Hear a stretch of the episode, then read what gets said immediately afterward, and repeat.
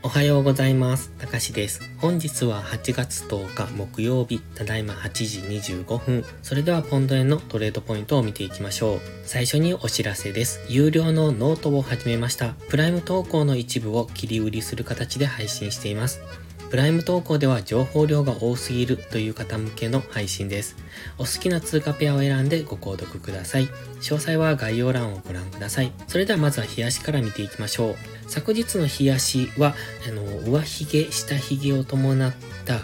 と、気迷い線みたいなそういう形ですね。実体部分がほぼほぼありませんよね。ということは、今ここでどちらに行くのかを迷っているという、そういうローソク足なんですね、これは。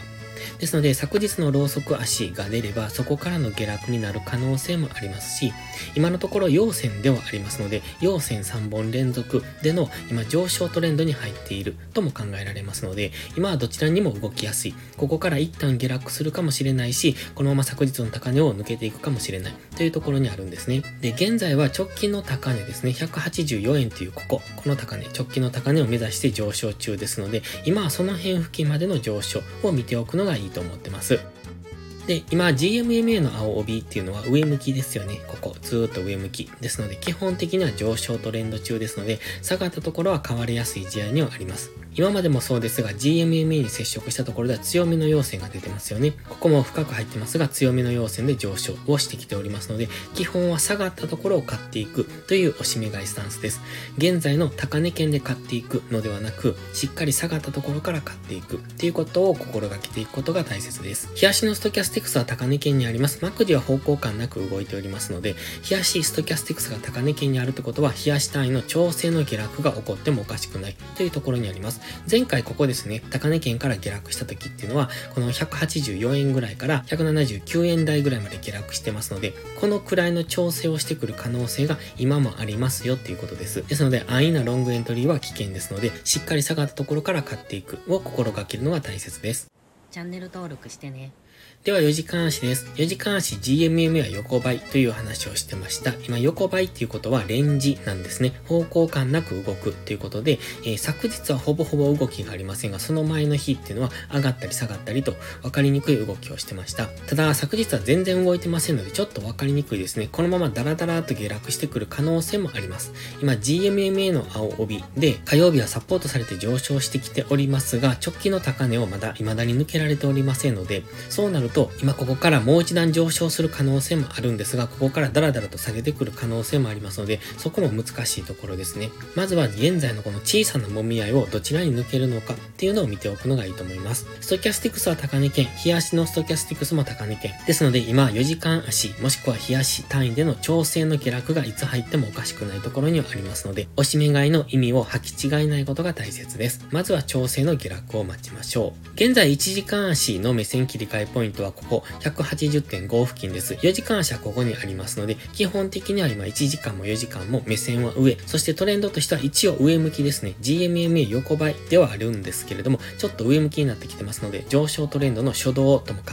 えられます。では1時間足です。昨日のこの分かりにくい動き、ここアセンディングトライアングルを描いているようにも見えますよね。直近の高値付近、ここかなり今高値圏にありますので、この辺で今動きが鈍くなってきている。その中でアセンディングトライアングルのようなものを描いております。で、今かなり先端部分にありますので、ここから上抜けるのか下抜けるのかっていうのが本日の注目ポイントです。1時間足も GMMA は上向きですので、基本的には押し目買いなんですけれども、今もう GMMA に接触してからの反発の上昇が弱弱くなってきてますので、このまま下抜けていくっていう可能性もありますので、そこは注意ですね。アセンディングトライアングルを描いているから必ず上昇していくというわけではありませんので、今現在地付近からダラダラと下落してくる場合は、1時間足の GMMA の下に潜り込んでくれば、そこからもう一段の下落ということで、このあたり181円ぐらいまで下落する可能性がありますので、そこは注意。もし昨日の高値を上抜けていった場合は、明確に上抜けた場合は、次は184円を目指すような動きをしてくると思いますので、その辺注目ですね。ただし、4時間足単位でダブルトップで今下落する可能性もありますので、そこは注意。今かなり分かりにくいところにありますので、分かりにくい動きをしているときは無理なエントリーはしないっていうのを心がけていきましょう。そうでないと、勝っても打っても負けるっていう負けが続いてきますので、しっかり分かりやすい動きをしたときだけエントリーしていくことを心がけるのがいいですね。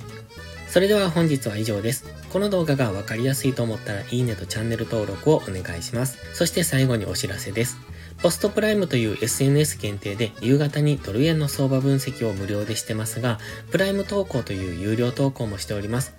こちらのプライム会員は日々の相場分析で環境認識を鍛え、週末限定動画でスキルアップをする至れり尽くせりの内容となっております。今回の週末限定動画はちょっと早いんですが昨日投稿しました。これかなり濃い内容のものとなっておりますので、良ければぜひ皆さんに見ていただきたいと思います。2週間の無料期間がありますので、今回の動画を見るためだけに一旦無料期間を利用するのもありだと思いますので、良ければお試しください。また、その無料期間の間には過去の限定動画も全て見ていただきますので、その2週間の間だけでも集中して見ていただければかなりレベルアップが期待できる、そういう濃い内容の動画が多くありますので、良ければご参考にしてみてください。また、プライム会員は少しハードルが高いという方は YouTube のメンバーシップをお試しください。こちらの動画も基礎力アップのためのものです。環境認識とトレードスキル向上にお役立てください。詳細は概要欄をご覧ください。それでは本日も最後までご視聴ありがとうございました。たかしでした。バイバイ。インジケーターの使い方解説ブログを書きました。GMMA、ストキャスティクス、MacD の使い方について詳しく書いてます。まずは一度目を通してみてください。きっとスキルアップのお役に立てると思います。インジケーターは何気なく表示させるのではなく、理解して使いこなすことが大切です。また、インジケーターを使ったエントリー手法のテキスト販売を始めました。こちらは初心者から中級者向けですが、初心者の方向けの初級編もご用意しています。勝つための聖杯なんてありません。だからこそ地味にコツコツとスキルを積み上げていくものです。このテキストはそんな方のお力になれると信じています。せっかく FX を始めたのですから明るい未来を夢見て頑張りましょう。